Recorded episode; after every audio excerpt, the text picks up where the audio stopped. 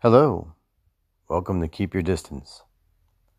Today's segment is about how to properly dispose of your PPE personal protective equipment. That's your mask, your gloves, and this should also cover your sanitary wipes, your uh, you know alcohol drenched whatever. Okay, people it's starting to look like there's a snowstorm at Stop and Shop with all the piles of masks and gloves carelessly discarded.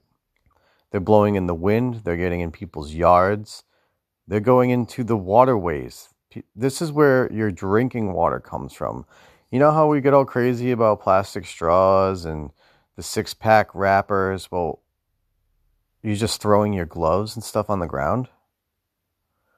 Okay, maybe parking lot owners need to catch up a little bit and have receptacles. That's a valid point. However, we all have trash bags. Take your stuff home with you. Are you that ignorant that you think it's okay to just take them off and throw them on the ground? You take these plastic wipes that don't flush, they don't go away, people. They just go places and stay there forever. And you just toss them? Oh, the world really does need a cleansing, doesn't it? And public places. I'm happy that you're out hiking and going to see pretty places, but please adhere to the warnings and the signs and the laws. If the reservoir has a sign that says do not trespass, well, that's there for a reason. And now these places are covered with trash. There are mattresses right next to the reservoir. It really makes me angry. I'm one of those people who carries a trash bag and I pick up stuff, but this is absurd and it's technically hazardous waste. I don't want to catch your germs because I care about the environment. The environmental uh, Department of Environmental Management it's actually not their job to pick stuff up. But should it be? I, I think it should. I respect their jobs and their authority. And I know everyone's got mixed feelings about who should do what and why. But pollution is pollution hazardous waste is hazardous waste. Maybe enough people should talk to their state representatives. If you see a mess somewhere, call.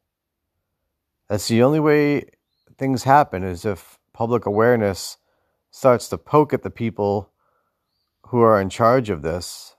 Possibly this could be a new business cleaning up and providing receptacles for this hazardous waste.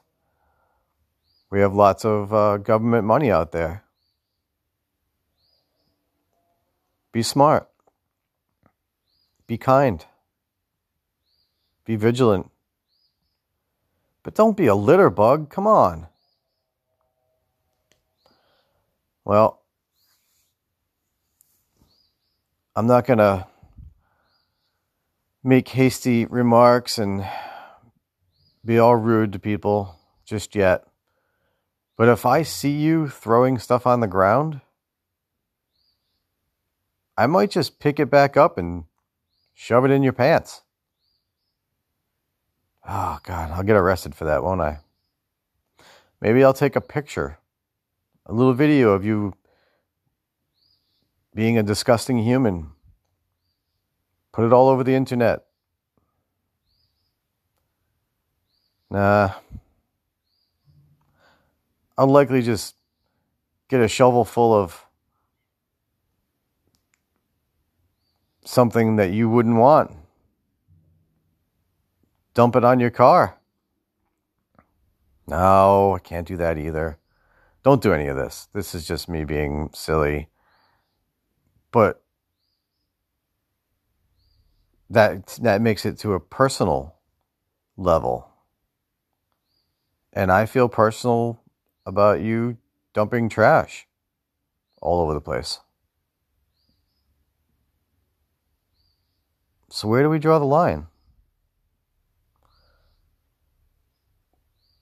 What can we actually do? Well, being part of the solution, not the problem, that's a definite answer. How do you do that and not get yourself sick?